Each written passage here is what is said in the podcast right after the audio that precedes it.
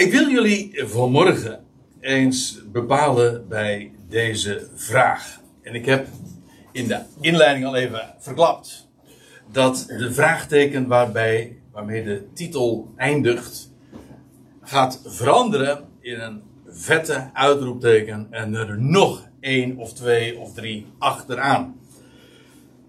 Maar dat ik het zo noem, dat is vanwege het krantenartikel dat ik ga bespreken. De vorige keer herinnert u zich uh, wellicht dat we het, dat was twee weken geleden, toen hebben we het gehad over de schriften die nuttig zijn om te onderwijzen en dan staat er ook bij om te weerleggen. En dat heeft te maken met, ja, met het gegeven dat de schrift ook ons uh, ons tot nut is en zelfs noodzakelijk is om dingen te verstaan, maar ook om de leugen te herkennen. En om te weten of iets waar is, maar ook om de schrift te verstaan zodanig dat je de dingen die om je heen uh, verteld worden, die gesproken worden, om te weten dat het niet waar is. En dat het ook weerlegd wordt door de schrift. Nou, dat karakter komt vanmorgen vooral ook voor het voetlicht, omdat we ja, iets bespreken wat in deze week in de krant stond. Ik kom daar straks nog even op terug. Eerst nog even dit. De boodschap in het algemeen die uh, hier al jaren, nou ja, hier, uh, ik bedoel nu niet specifiek deze locatie, maar die we in dit, uh, deze, deze samenkomsten al zo lang uitdragen ja, wat centraal staat. Ja, heel de schrift komt daarbij aan het licht. Maar het gaat, uh, wat we bedoelen met het goede bericht of is de boodschap dat God, met allemaal hoofdletters, die werkelijk God is, redder is van alle mensen. Zoals dat uh, beschreven staat in 1 Timotheus 4 vers 10, waar Paulus als het ware zijn, zijn mission statement weergeeft. Zo van, dat is waartoe ik ben gezonden en waartoe ik arbeid en het betrouwbare woord dat alle aanneming waard is. Dat is de boodschap. En ja, dat is nogal wat. Want dat staat haaks op wat men daarover zegt. Maar wat ik. Eh, wat we daarbij ook voortdurend weer eh, zien en waarbij we bepaald worden, wat heel onbekend is, niet alleen maar dat hij de redder is van alle mensen, maar dat heeft ook alles te maken met het feit dat men geen zicht heeft op Ionen. Men kent het hele begrip niet eens. Terwijl de dat in de schrift nu juist zo'n belangrijke rol speelt. Ionen, wereldtijdperken, die een begin hebben. De Bijbel spreekt over voor de Ionen. Uh, over de Ionen die al achter ons liggen. Over de tegenwoordige Ion. Over de toekomende Ion. Over de toekomende Ionen. Over de voltooiing van de Ionen. Allemaal uitdrukkingen die wegvertaald zijn. En men heeft daarvan een eeuwigheid gemaakt. Nee, het zijn Ionen. Maar God realiseert dat die waarheid, dat hij de redder is van alle mensen, door Ionen heen. En wat daarbij ook van belang is, dat hij dat doet ook uh, door nog toekomende Ionen. Als Jezus Christus straks, binnen niet al te lange tijd zelfs, want de termijn is bezig te verstrijken, maar als hij straks terugkeert, dan breekt er niet een eindeloze eeuwigheid aan, zoals ons altijd is uh, verteld vanuit de christelijke traditie. Nee, dan breken er de toekomende ionen aan. Nog wereldtijdperken die te gaan zijn. En in die toekomende ionen zal Christus heersen. Dat is ook wat het grote verschil is met deze boze ion, die dus uh, ten einde loopt. We zitten hier, zeg maar. En deze boze Ion wordt vervangen. En dan breekt de toekomende Ion aan. En in de eerste plaats zijn dat die duizend jaren, dat millennium, waar het boek de Openbaring over spreekt. En, maar daar blijft het niet bij. Ook uh, in dat, uh, die Ion die daarop volgt, die in de laatste hoofdstukken van de Bijbel, Openbaring, wordt beschreven over dat Jeruzalem dat nederdaalt vanuit de hemel. Nou, dat zijn die toekomende Ionen. Daarin zal Christus heersen. En in deze Ionen is daar een belost God een belofte in aan degenen die vandaag en in de tijden die achter ons liggen, in hem mochten geloven. Dat is een voorrecht, want daarvoor zijn je ogen geopend. En zij die de gelovigen, zij die hem vertrouwen, die zullen in die tijdperken een lotdeel hebben. Zoals de Bijbel dat noemt, een erfenis. En zij zullen daaraan in betrokken zijn. Some way, somehow, hoe. En dat, dat maakt verschil, want ook daarin zijn allerlei groepen, richtingen, Israël, de gemeente, de volkeren, etc. Maar gelovigen zullen daarin een rol spelen, een grote rol. En, maar aan, dat is niet het laatste, want Christus heers, zal heersen, maar hij zal heersen totdat. En totdat hij de laatste vijand, dat is de dood, teniet zal doen. En dat betekent dat als hij de dood teniet doet, dat allen worden levend gemaakt. Dat wil zeggen, degenen die dan in deze ionen nog dood zullen zijn, zullen dan worden levend gemaakt. En als allen levend gemaakt zijn, ja, dan is de dood dus teniet gedaan. Dan is er geen dood meer. Ja, en dan wordt God alles in allen. Maar dan is ook werkelijk ja, dat plan, die waarheid dat hij de redder is van alle mensen, ook daadwerkelijk gerealiseerd. Kijk, hij is de redder van alle mensen. Dat is hij vandaag nu ook al. Maar eh, dat wil nog niet zeggen dat alle mensen al gered zijn. Dat zal hier pas het geval zijn. Als allen levend gemaakt zijn. Ja, en dan, is, dan zijn de wereldtijdperken voltooid. Nou, dit is zo even voor de vuist weg en in het kort uh, waar uh, dat dan op neerkomt. En wat van belang is om te verstaan dat God een plan heeft. Nou, ik wil uh, dat even ook zodanig tegen het licht houden om een contrast te tonen. Afgelopen week Afgelopen woensdag om precies te zijn stond er in het Nederlands Dagblad. Dat is een christelijke krant, een protestantse krant, een voorheen vrijgemaakt gereformeerde krant.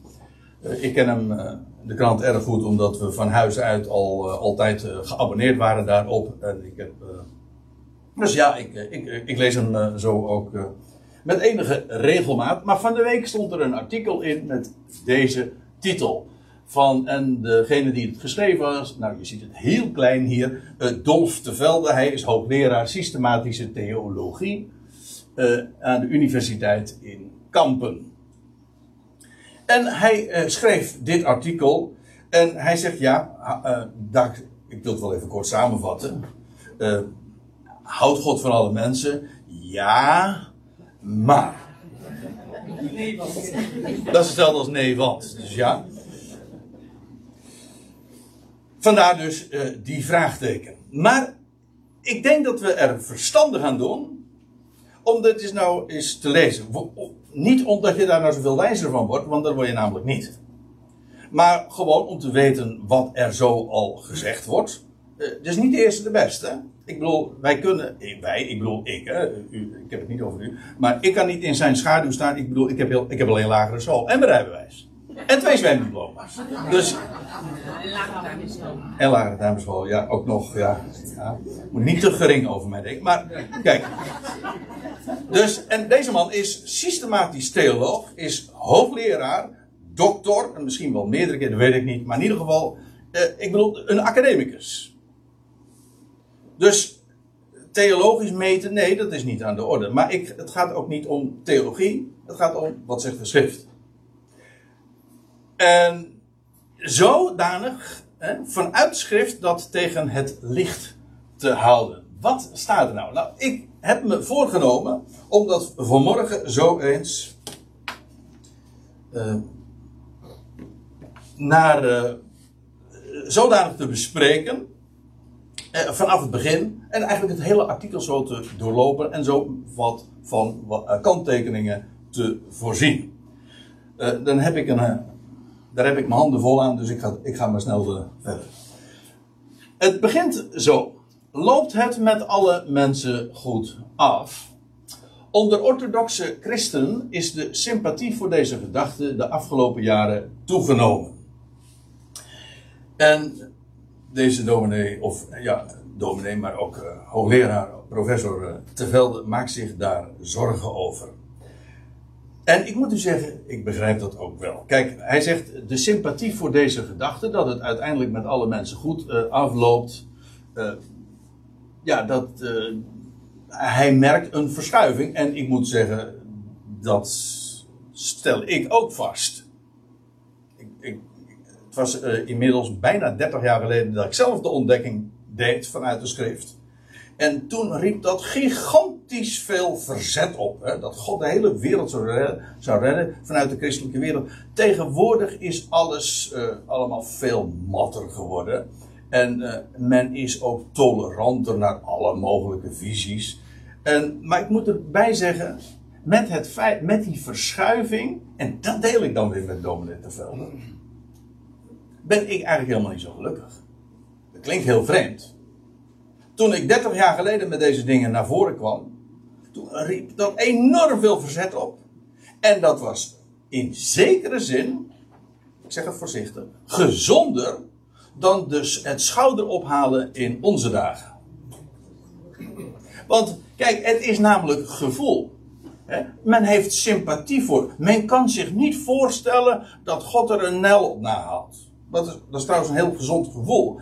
Maar als het daarbij blijft, ben je nog geen zakwijzer geworden. Het gaat erom, wat zegt de schrift? En het feit dat mensen zeggen van, nou ik heb wel sympathie voor jouw opvatting, dat zegt niks. Dat is ook geen verbetering. Kijk, wat anders zou zijn als hier, als men had gezegd van ja, christenen, die eh, hebben daar nu sympathie voor, want ze hebben ontdekt dat de schrift andere dingen zegt. Dan zeg ik van, kijk, dan hebben we vaste grond onder de voeten. Dan weten we waar we het over hebben. En dat is solide. Maar dat is nu niet aan de, aan, aan de orde. Men zegt van, ja, vroeger dachten we dat, maar joh, we weten tegenwoordig beter. En, uh, nou ja, weet je dat, dat soort overwegingen en dat soort ook gevoelens. Dus ja, daar gaat het om.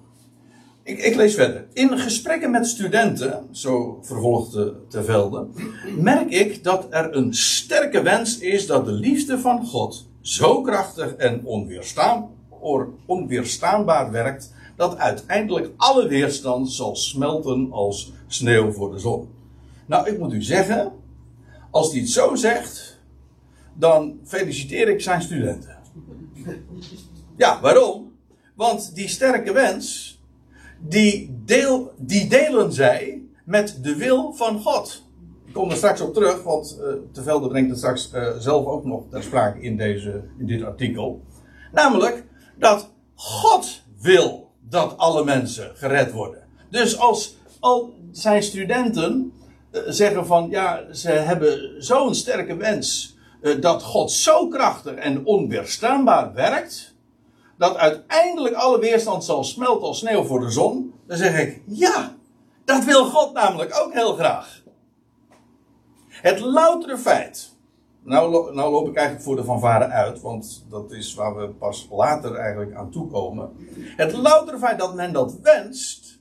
En dat men zo zegt van ja, maar zou God niet zo zijn? Ja, dat geeft aan dat men in ieder geval het verlangen, hebben, eh, men het verlangen heeft dat God werkelijk toch eens echt God zou zijn en dat zijn liefde echt ook zo krachtig is, zo onweerstaanbaar, dat uiteindelijk alle weerstand zal smelten.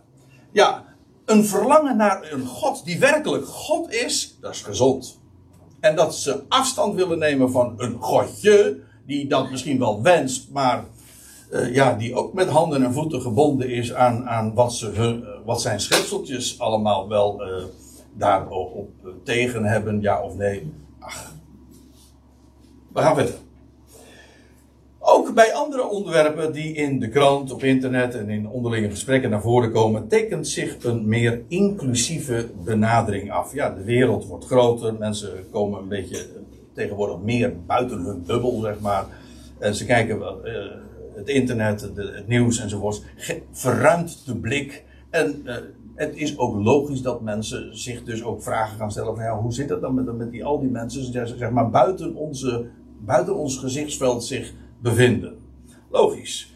Uh, het tekent zich een meer inclusieve benadering af. Laten we geen nadruk leggen, zo, zo, zo, is dan het idee, laten we geen nadruk leggen op wat scheiding brengt tussen mensen en God, maar liever vertrouwen op Gods goedheid en geduld waarmee Hij al zijn schepselen in zijn hand houdt.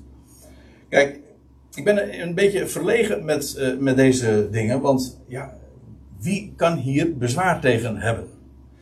En toch dat wat hij bij zijn studenten signaleert, de wens, ja, oké, dat is geweldig. Uh, dat men verlangt naar een God die werkelijk God is. Maar hier zie je meteen ook al hoe tricky dit is, want dit is namelijk redeneren, gevoelens. Laten we liever maar vertrouwen op Gods goedheid en geduld.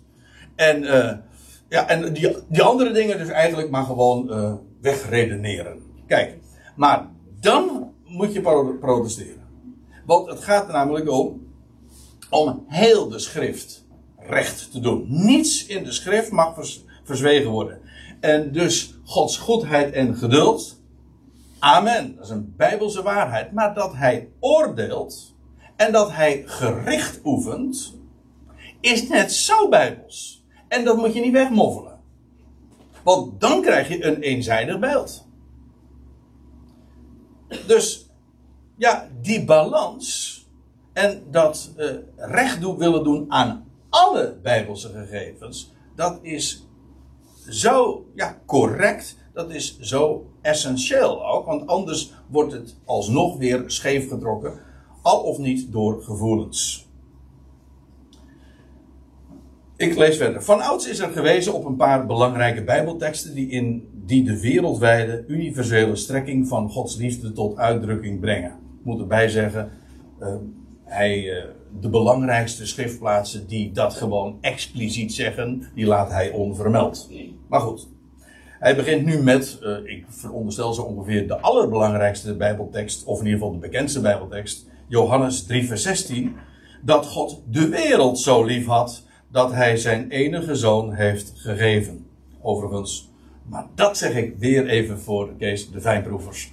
Uh, lief had, dat staat in de aorist als een tijdloos feit. Dat is geen voltooid tegenwoordige tijd of, uh, of voltooid verleden tijd. Nee, het is een aorist, tijdloos.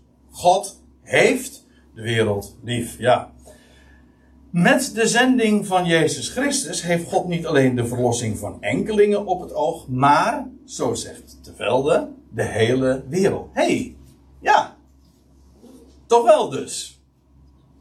Het is, ja, ik waarschuw u nu alvast maar even. Uh, in dit hele artikel, ja, ik zou eigenlijk, je zou het eerst even in zijn geheel moeten lezen en dan vervolgens in stukjes knippen, maar dat zou een beetje te tijdrovend voor vanmorgen worden. Maar uh, hij zegt, ja, niet alleen uh, de enkelingen, maar de wereld heeft God op het oog. Ja, dat klopt ook, want het gekke is, Johannes 3, vers 16 wordt dikwijls geciteerd. Maar vers 17 laat men, dat er dus Paul op volgt, uh, laat men onvermeld. Want wat staat daar in Johannes 3, vers 17? Want, dus Johannes 3, vers 16 heeft een uitleg nodig. Want God zond zijn zoon, niet in de wereld opdat hij haar zou veroordelen, maar opdat de wereld door hem gered zou worden. Dat was Gods doel. Dat de wereld gered zou worden. Waarna vervolgens de vraag is: maar is God ook in staat om zijn doel te bereiken? Ja, ik vind het een blasfemische vraag eigenlijk. Is God in staat om zijn doel te bereiken? Als die dat namelijk niet is, dan is die in bijbelse zin een zondaar. Namelijk een doelmisser. Eigenlijk is dat ook het antwoord op de vraag. Dus ja, eh, we kunnen het nu heel kort houden. Maar we gaan verder, want we willen het hele artikel bespreken. Inderdaad, God heeft de hele wereld op het oog. Sorry. Tegelijk ontdek je als lezer, zoals gaat te velde verder, Tegelijk ontdek je als lezer van het Johannes-evangelie dat er met het woord wereld wel iets aan de hand is. Het optreden van Jezus onder Gods eigen volk brengt een tweedeling aan het licht tussen wie hem erkennen en aannemen en anderen die zich van hem afkeren. Zeker. Twee versen later, Johannes 3, vers 18, ah, kijk, uh, gaat het over wie, uh, over wie uh, niet in de zoon gelooft. Dubbele punt die is al veroordeeld, die blijft liggen onder het oordeel waarvan Jezus komt verlossen. Ja, ik moet er wel bij zeggen, uh, de zoon geloven wil zeggen, wie is die zoon? Dat is hij die God gaf opdat de wereld door hem gered zou worden. Sterker nog, niet alleen maar was dat Gods oogmerk, hij is ook de redder der wereld. Datzelfde Johannes Evangelie zegt dat ook. Want in, uh, later, in, dat is trouwens hoofdstuk 4, van de, dus in die geschiedenis van de Samaritaanse vrouw, dat, ze, dat Jezus daar twee dagen verblijft. U weet wel, ja precies, twee dagen verblijft.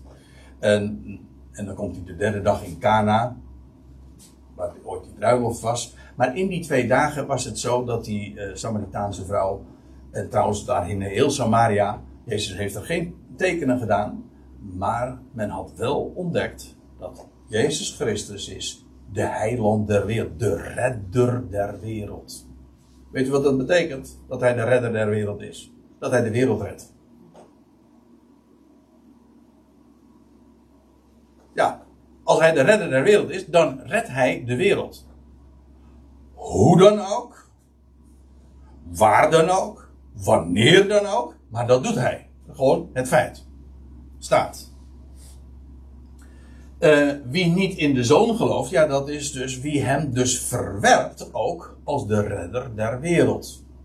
In feite is dit heel, ja, sorry dat ik het nu, nu ben scherp. In feite is dit hele artikel niks anders dan het verwerpen van Jezus Christus als de redder der wereld.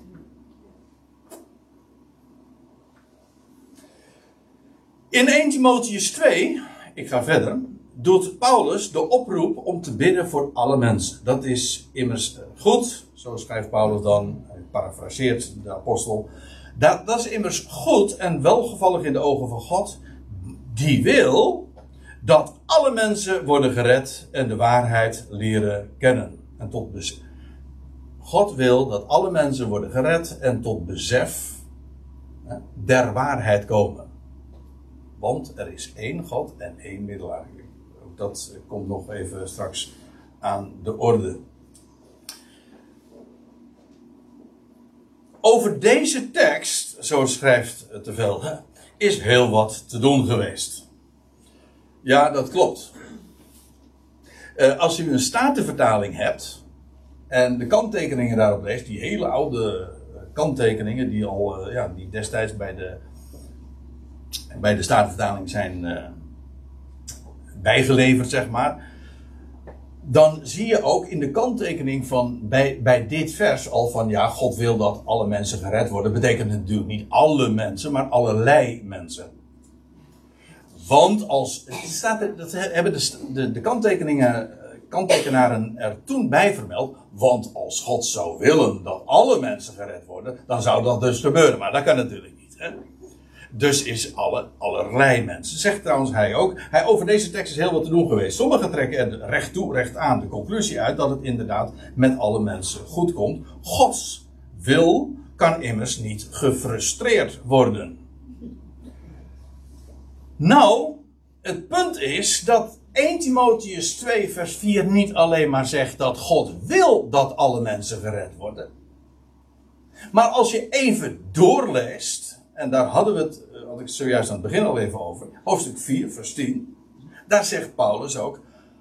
Dit, het woord is betrouwbaar. Alle aanneming waardig. Hiertoe arbeiden wij. En worden we bestreden.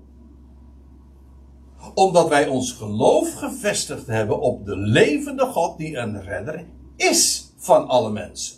God wil dat alle mensen gered worden. Hij is een redder van alle mensen. Speciaal in het allermeest, in het bijzonder van gelovigen. En dan zegt Paulus er nog bij: beveel en leer dit. Dus als het tegengesproken wordt, dan is daar de schrift om dat te weerleggen. Dat is eigenlijk wat we vanmorgen dus gewoon doen. Ja, Gods wil kan immers niet gefrustreerd worden. Uiteindelijk niet. Gods wil kan weerstaan worden. Ik bedoel, God zei tegen bij monden van Mozes tegen de farao: Let my people go. Hè? Laat mijn volk gaan. En farao zei: Nee, doe ik niet. God had dat trouwens al van tevoren gezegd dat farao dat niet zou doen. En sterker nog, het was nog de bedoeling ook. Dat farao het niet zou doen. Want juist door een, weers, door een weerspannige farao, de machtigste man op de hele wereld toen de tijd. Eh, juist door, doordat hij nee zei en nee bleef zeggen. En op een gegeven moment dreigde die te bezwijken en toen verhardde God zijn hart. Zo. Want juist zo zou Gods macht gedemonstreerd worden. Als, die meteen, als Farao meteen al gezegd, ja ga maar, ja, dan had dat niet gebeurd. Dus het was ook Gods bedoeling. Uiteindelijk, het verhaal is dit. Gods bedoeling kan nooit weerstaan worden. Ook een farao die nee zegt, volvoert Gods bedoeling. En dat vind ik zo'n geweldige waarheid. Gods raad is nooit weerstaan. En ook bijvoorbeeld nu Israël, je leest van Jeruzalem. Eh, de Heer Jezus zegt dat eh, in Matthäus 23. Jeruzalem, Jeruzalem, dat de profeten, uh, dat de profeten dood en, en stenig wie tot u gezonden zijn. Hoe menigmaal heb ik u niet willen vergaderen gelijk een hen haar kuikens, maar jullie hebben niet gewild. Nou zou je zeggen van, nou zie je wel, zij wilden niet. En dan zegt de Heer Jezus, het, uw huis worden woest achtergelaten. En totdat, gij zult zeggen, gezegend hij die komt in de naam van de Heer. Met andere woorden, je kunt nee zeggen, maar uiteindelijk heeft de Heer het laatste woord. Zijn wil zal geschieden. Gelijk in de hemel, als ook op de aarde. Dus ja, uh, dit is waar. Gods wil kan inderdaad uh, uiteindelijk, never nooit, gefrustreerd worden. Zijn wil zal uiteindelijk altijd geschieden. Dat is recht toe, recht aan de conclusie trekken. Ja, maar is ook wel echt bijbelse waarheid. Anderen hebben moeite gedaan om Paulus' woorden zo uit te leggen dat er geen tegenspraak in zit met de eveneens bijbelse leer van uitverkiezing en verwerping. Aha. Kijk, men zegt van ja, maar de Bijbel zegt toch ook van dat God mensen uitkiest. En de Bijbelse leer van, uh, van uitverkiezing. En, dus, en niet iedereen is uitverkoren. Dat uitverkiezing wil juist zeggen, eh, dat is per definitie exclusief. De een wel, de ander niet. Maar, en dat is nou het hele punt. Hij, hij zegt zo van, die anderen hebben moeite gedaan om dat zo uit te leggen. Dat zo van, nou, dan moet je iets construeren. Het hele verhaal is, de Bijbelse waarheid is ook helemaal niet in strijd met uh, de Bijbelse leer van verkiezing. Er is geen tegenspraak. God kiest namelijk altijd enkelingen uit, maar niet omdat de rest hem niet interesseert, maar juist om via die enkelingen de rest te zegenen. Het mooiste voorbeeld vind ik altijd nog, uh, wat je het eerst. Uh, het eerste Bijbelse voorbeeld wat ik daarvan kan geven, namelijk in Genesis 12, vers 3, waar je leest dat God Abraham uitkoos. Dus al die mensen die er toen waren, niet, maar hij koos Abraham uit. Niet omdat de aarde hem verder niet interesseerde. Nee, God koos Abraham uit opdat via hem en zijn zaad alle geslachten van de aardbodem gezegend zouden worden. Kijk, dat is uitverkiezing. God heeft het geheel op het oog en daartoe kiest hij mensen uit die een instrument zijn om zijn doel voor een ieder, heel de wereld, alle geslachten van de aardbodem, of hoe het maar heten mag, heel de mensheid te bereiken. Dat is geen tegenstelling, dat is juist bevestigend. Hij kiest uit om dat doel te bereiken dat uitverkiezing is altijd een middel, namelijk omdat hij heel zijn schepping wil brengen waar hij, het, uh, waar hij uh, dat plan mee heeft. Niet elke, zo ik ga verder met, uh, met het artikel, niet elke exegese is even overtuigend. De standaard gereformeerde interpretatie dat alle mensen moet worden gelezen als alle soorten mensen, lijkt wat gekunsteld. Nou, dat lijkt het niet alleen, dat is het ook. Uh, allerlei mensen. Er staan gewoon alle mensen. En dat is. Uh, dit is zo inconsequent. Je ziet dat heel duidelijk hè, in, in Romeinen 5, waar Paulus Adam en Christus, de laatste Adam, tegenover elkaar plaatst. Geen gereformeerde zal in twijfel trekken dat alle mensen zondaren zijn want men kent Romeinen 3. Er is niemand rechtvaardig, zelfs niet één. Alle mensen zijn zondaren. Waarom?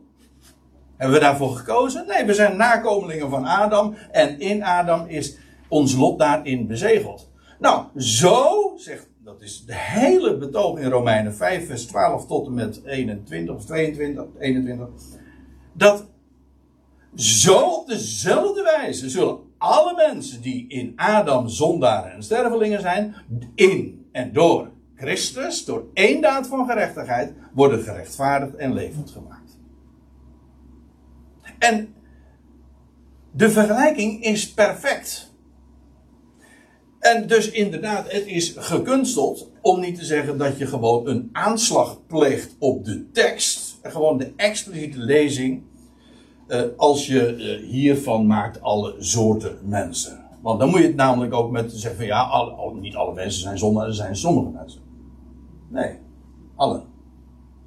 Dus meer, nou, professor Velden, meer perspectief zit er in het doorvragen naar de aard van de wil van God. Kijk, hier is de theoloog aan het woord. En dat bedoel ik aardig hoor. Maar uh, zo van, ja, je moet doorvragen. Goed, dat gaan we doen. Gaat het om een wil die altijd doorgang vindt? Of spreekt Paulus over een, een goddelijke intentie die in de uitvoering nog een aantal extra stappen en voorwaarden kent? Aha. Dus het idee is, ja, God wil dat wel, maar dat is zijn intentie. Maar dat wil niet zeggen dat Gods intentie ook vervuld wordt, want er zitten nog een paar extra stappen en voorwaarden. Mm Voor dat laatste pleit het vervolg van het zinnetje. In feite is dat eigenlijk ook de strekking van dit hele artikel. Hij zegt ja, er zitten, dat mag dan zo zijn, maar dat is Gods intentie, want er zitten voorwaarden aan vast. Voor dat laatste, zo zegt professor de Velde, pleit het vervolg van het zinnetje. De mensen die gered worden, leren de waarheid kennen van Jezus Christus, die als enige middelaar en verlosser aan de mensen gegeven is. Ah, hij heeft het nog steeds over die tekst in 1 Timotheus 2, waar staat dat God wil dat alle mensen gered worden en komen tot besef van waarheid. Want er is één God en één middelaar van God en mensen, de mens Christus Jezus, die zichzelf gegeven heeft tot een losprijs voor allen. 1 Timotheus 2, vers 6 is dat. Ja, en dat is het, uh, de waarheid dat Jezus Christus de enige middelaar en verlosser is. Weet je waarom hij de enige is? Er is ook maar één nodig, want hij redt namelijk en middelt en verlost allen. Daarom is hij de enige. Je hebt ook niet meer nodig. Want, kijk, in feite, ja, dit is niet aardig wat ik nu zeg, maar zo scherp ligt het. Wat professor de Velde zegt is, Jezus Christus is geen middelaar en verlosser. Nee, ja, dat klinkt wel vroom. Hij is alleen maar de potentiële middelaar en verlosser. Het is een aanbod. Hij wil. Het is zijn intentie om jou te redden en te middelen en te verlossen. Dat is hij niet. Nou, maar dat is, ziet u hoe, hoe tricky dit is? Want met, met dit artikel geeft hij aan, ja, God biedt dat aan, maar hij is het niet. Waar hangt dat van af? Van jou van mijn, of van wie dan ook, zijn of haar reactie. Dus dan is hij niet de daadwerkelijke redder. Ja, kan dat woordje daadwerkelijk ook gewoon weglaten hoor. Want hij, als hij redder is. Kijk, als hij redder der wereld is, dan redt hij de wereld. Punt. Anders is hij alleen maar een potentiële redder. Dat wil zeggen, uh, dan hangt het af van. Dan is een aanbod. Dat is trouwens ook de gereformeerde theologie. Het is het aanbod van genade. Ik zeg u dit. Het evangelie is geen aanbod. Het is geen aanbieding. Het is een mededeling. Hij is jouw redder. De boodschap van het evangelie, dat is zo geweldig krachtig. Welke mens je ook tegenkomt, dan tegen iedereen kan je zeggen, hij is jouw schepper. Ja, maar ik geloof het niet. Nou, dat verandert niks aan het feit dat hij jouw schepper is. Ik kan ook zeggen, hij is jouw redder. Ja, maar dat geloof ik niet. Ja, dat maakt niks uit. Hij is jouw redder. En dat betekent, hij redt jou. En hij komt, hoe dan ook, inderdaad door oordeel en gericht heen. Maar hij komt uh, iedereen tot die erkenning en wordt je gered. Anders zou hij namelijk niet jouw redder zijn. Kijk, het kennen van Jezus Christus als enige middelaar en verlosser betekent inderdaad dat hij het daadwerkelijk is. Dit hele artikel in feite, en nogmaals, dit is scherp. In feite wat de christenheid hier altijd over geleerd heeft, is hij, men ontkent dat hij redder en verlosser der wereld is. Het is een aanbod, het hangt van jou af. Theologische vragen worden niet alleen met Bijbelteksten beslist. Nee, dat klopt. Je moet heel de schrift recht doen. Niet alleen teksten, maar heel de schrift. Het is ook goed om te kijken naar inhoudelijke verbindingen en consequenties. Het idee van een universele liefde van God is aantrekkelijk. Nou breng me op. Ik word, hier word ik, ja, giftig. Dit nou, hier word ik giftig. Dit is gif. Weet u waarom? Het idee, aantrekkelijk, Gods universele liefde, zo tussen aanhalingstekens, alsof dat een, een, vraag zou zijn, maar dat is het inderdaad dus wel. Dat is nu juist de hele essentie van. Kijk, Gods liefde is alomvattend. Weet u waarom? Vanwege het feit dat het onvoorwaardelijk is. Kijk, als er voorwaarden zijn, ja, dat betekent dat er dus ook beperkingen zijn. Want als je dan niet aan de voorwaarden voldoet, ja, dan val je dus buiten de boot. Nee, maar dit is niet aantrekkelijk. Moet u nagaan, hè? dit is een hoogleraar die op de kansel ook staat en zondags de kerkdienst aanvangt met de woorden: Onze hulp is in de naam. Dat is de mooiste zin die ik. Eh, een van de mooiste, ja, echt. Ik, ik, ik zeg hem hier op deze plaats ook heel vaak, niet liturgisch, maar ik herhaal hem zo vaak. Onze hulp is in de naam van de Heer, die hemel en aarde gemaakt heeft, die trouw houdt. Ik weet hem, ik ken hem erg goed hoor. U hoort het hè. Die trouw houdt en nooit laat varen de werken van zijn handen. Nooit. Is dat voorwaardelijk? Kijk, dat is geen idee van Gods universele liefde. Dat is zijn universele liefde. Hij laat nooit varen de werken van zijn handen. En wie is werk van zijn handen? Nou, laat ik het omkeren. Wie is geen werk van zijn handen? Of wat is geen werk van zijn handen? Al wat is, is werk van zijn handen. En hij, hij is trouw en betrouwbaar. Dat is geen idee. Dat is niet aantrekkelijk. Dat is de basis. Dat is de grond onder mijn voeten.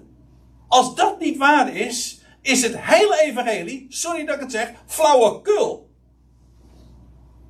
Dit is de essentie. Van zijn trouw kun je altijd op aan. Ik ben, zijn, ik ben werk van zijn handen. Ik ben door hem bedacht, door hem gemaakt, door hem daarom ook geliefd. Dat staat volstrekt los van mijn reactie, mijn denken, mijn wil, mijn keuzes. Heeft er niets mee te maken. Kijk, dat is. Dit is een blamage voor het evangelie. Het idee van een universele liefde van God is aantrekkelijk. Ga verder. Goed.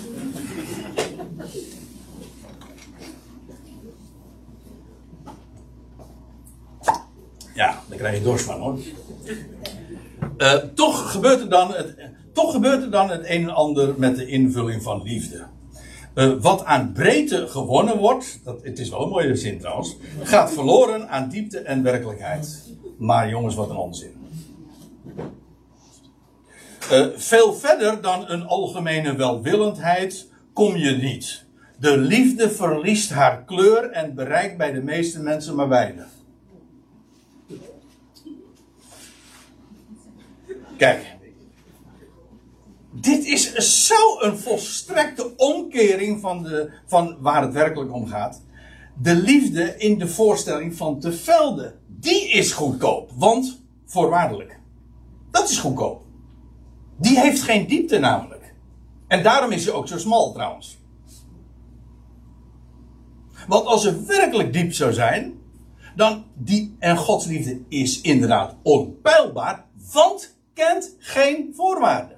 En daarom is ze inderdaad universeel.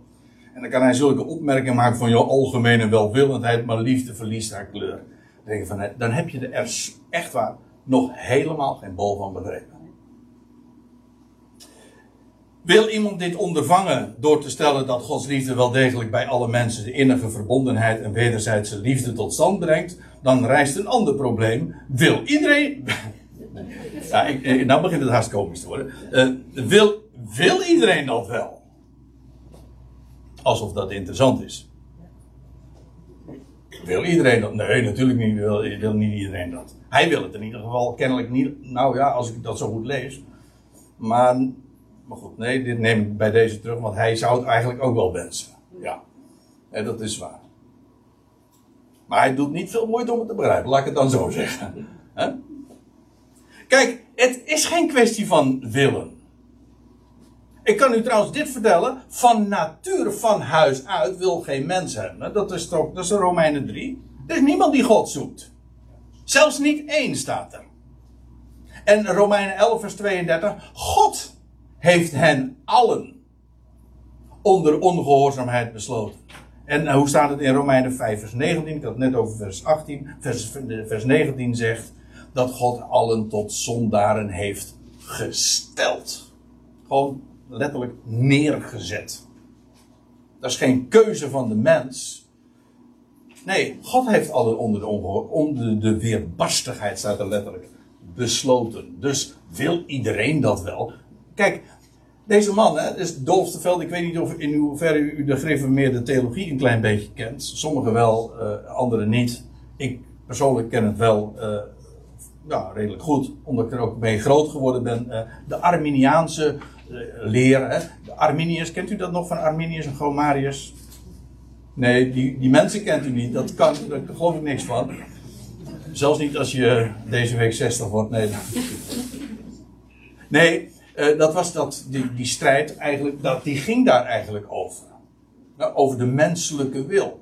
En, en Gomarius, waar de gereformeerde theologie eigenlijk de erfgenaam van is, die zei van nee, het gaat niet om de wil van de mens. Als God het wil, als God het wil, dan gebeurt het.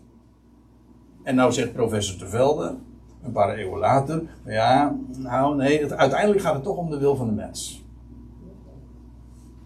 Dan zeggen we, hij is dus wel, hij is, hij is de goede kant op geschoven. Nou, hij is geschoven, maar niet de goede kant op. Nee. Er past, en laten we verder lezen. En past het wel bij Gods liefde om de eigen keuze van de mens die hij als vrij schepsel maakte niet te respecteren? Als de mens zich tegen, het, tegen Gods genade blijft verzetten en het evangelie blijft afwijzen. Uh, hoe was het ook alweer? Dat moet te veel toch weten. Gods liefde was toch onwederstandelijk. Dat is, een, dat is ook zo'n term uit de gereformeerde theologie. Onwederstandelijk. Dat betekent, dat is een beetje oud Nederlands, maar dat betekent gewoon niet te weerstaan. In deze visie, de, zoals hij het nu voorstelt, heeft de mens het laatste woord. Natuurlijk is het waar, de Bijbel.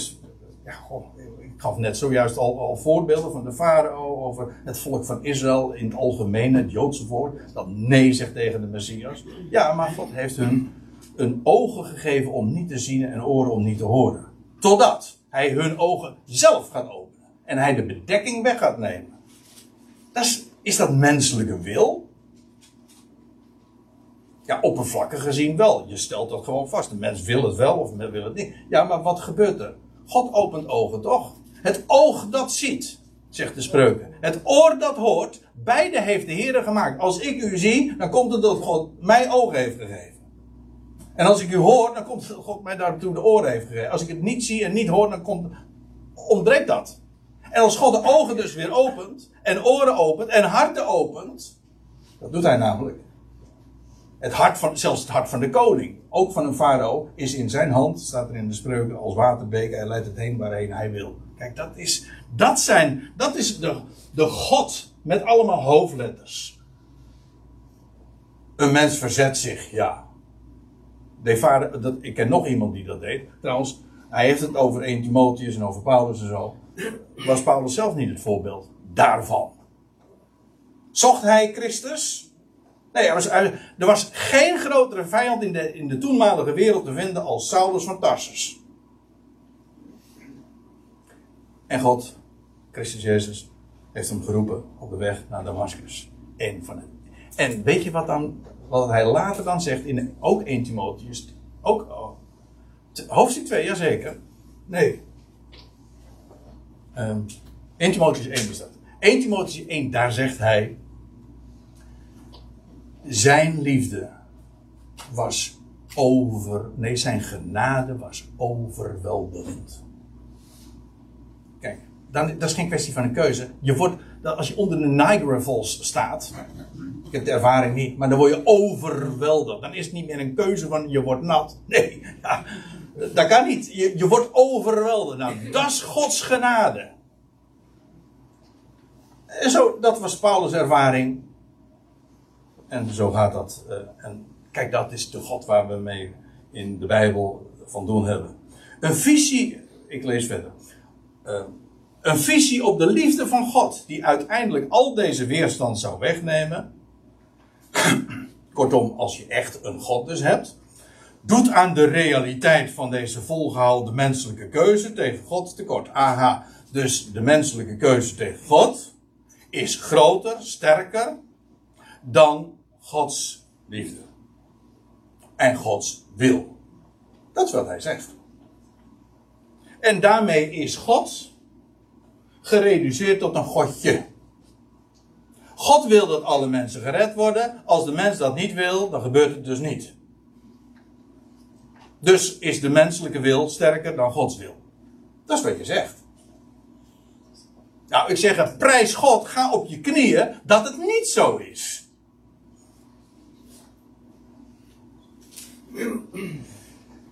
En ja, ik, ik, heb, ik heb alles in het geel geasseerd wat ik even uh, kort wil aantekenen. En ik kon het niet nadat ik dit heb ik doodgeraakt. En misschien de belangrijkste vraag. Als Gods liefde tot iedereen uitgaat, ongeacht of iemand gelooft of niet, wat is dan de betekenis van Jezus Christus? Kijk, hier komt de aap uit de mouw. Wat hij dus zegt is, en wat hij betwijfelt, maar feitelijk ontkent. Zo gaat het. Je begint eh, met een twijfel zaaien. En uiteindelijk gewoon, als, als, dat dan die twijfel uh, ontkiemt, ja, dan eindigt het in ontkenning. Dat, dat ging al ooit zo in het paradijs. Hè? God heeft zeker wel gezegd dat. Ja, en uiteindelijk, uh, dan komt het gif, als je dat toe had, en ontken het. Wat hij namelijk zegt, is: God heeft als Gods liefde tot iedereen uitgaat, ja, dan zou eigenlijk de betekenis van Jezus Christus dus uh, verdwijnen. Ziet u de logica? Maar hij hij betwijfelt het, maar laat ik u gewoon dit maar zeggen. Hij ontkent Gods liefde voor iedereen.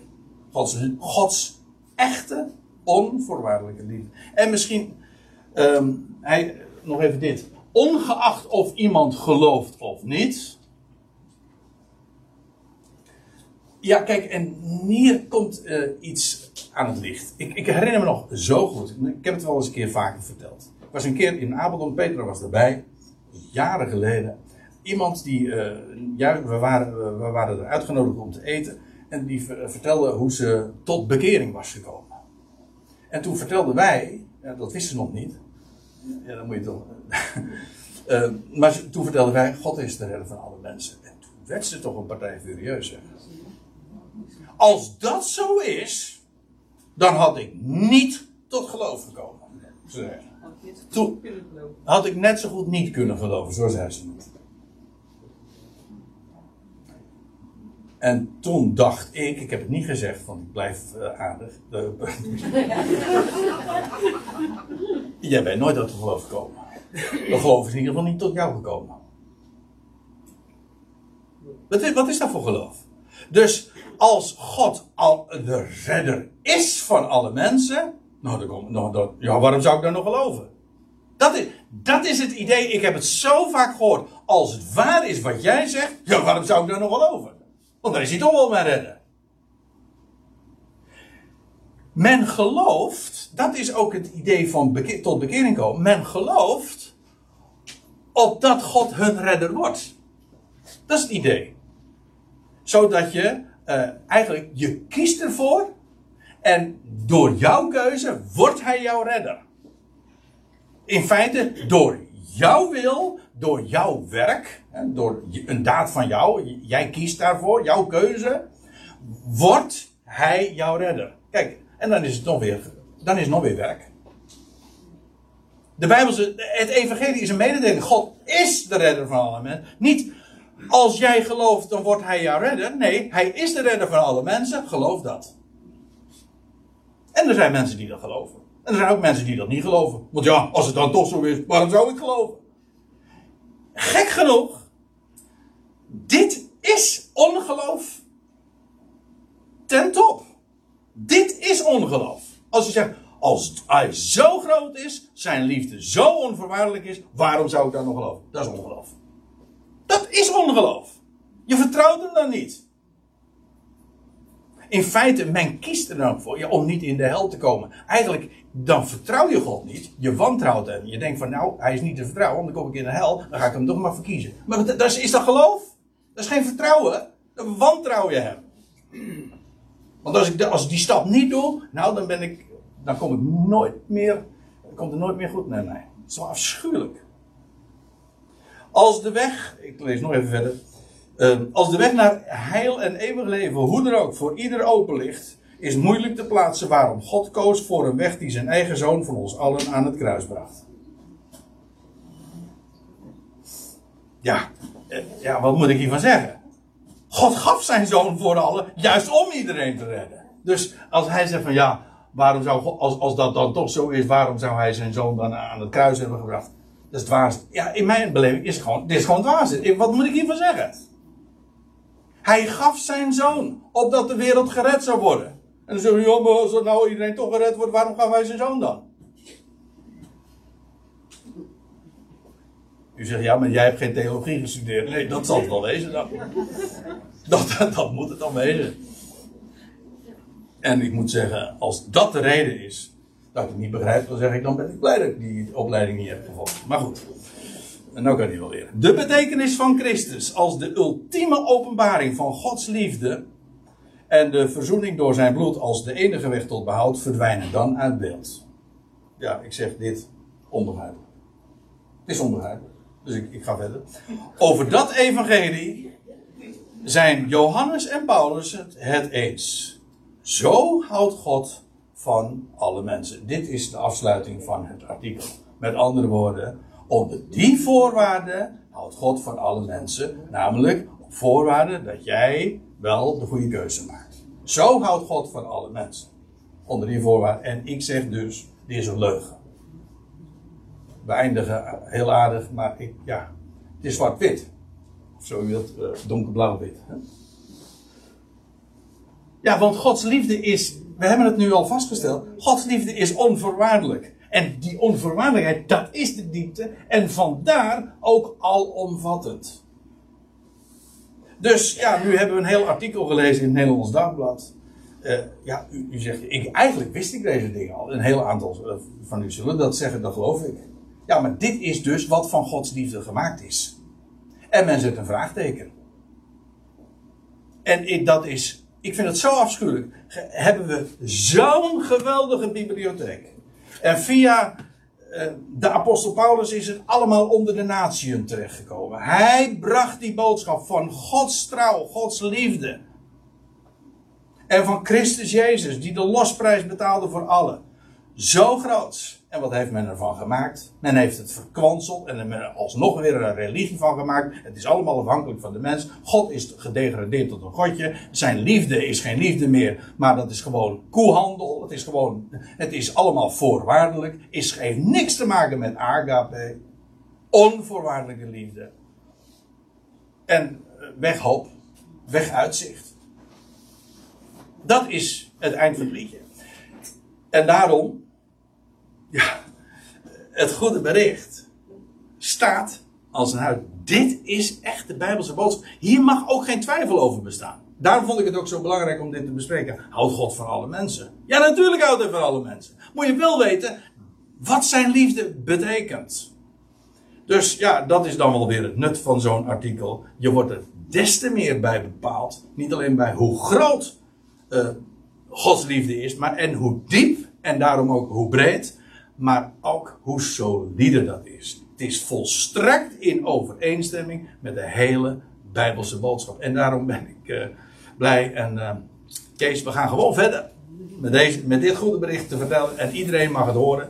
En ook degene, ja, die hier niet aan willen. Ik heb slecht nieuws voor u. U zult, u zult er toch aan gaan geloven. Nou, ik vind het goed nieuws. Ja. Goed, nou. Daar wilde ik het graag bij laten voor, uh, voor vandaag.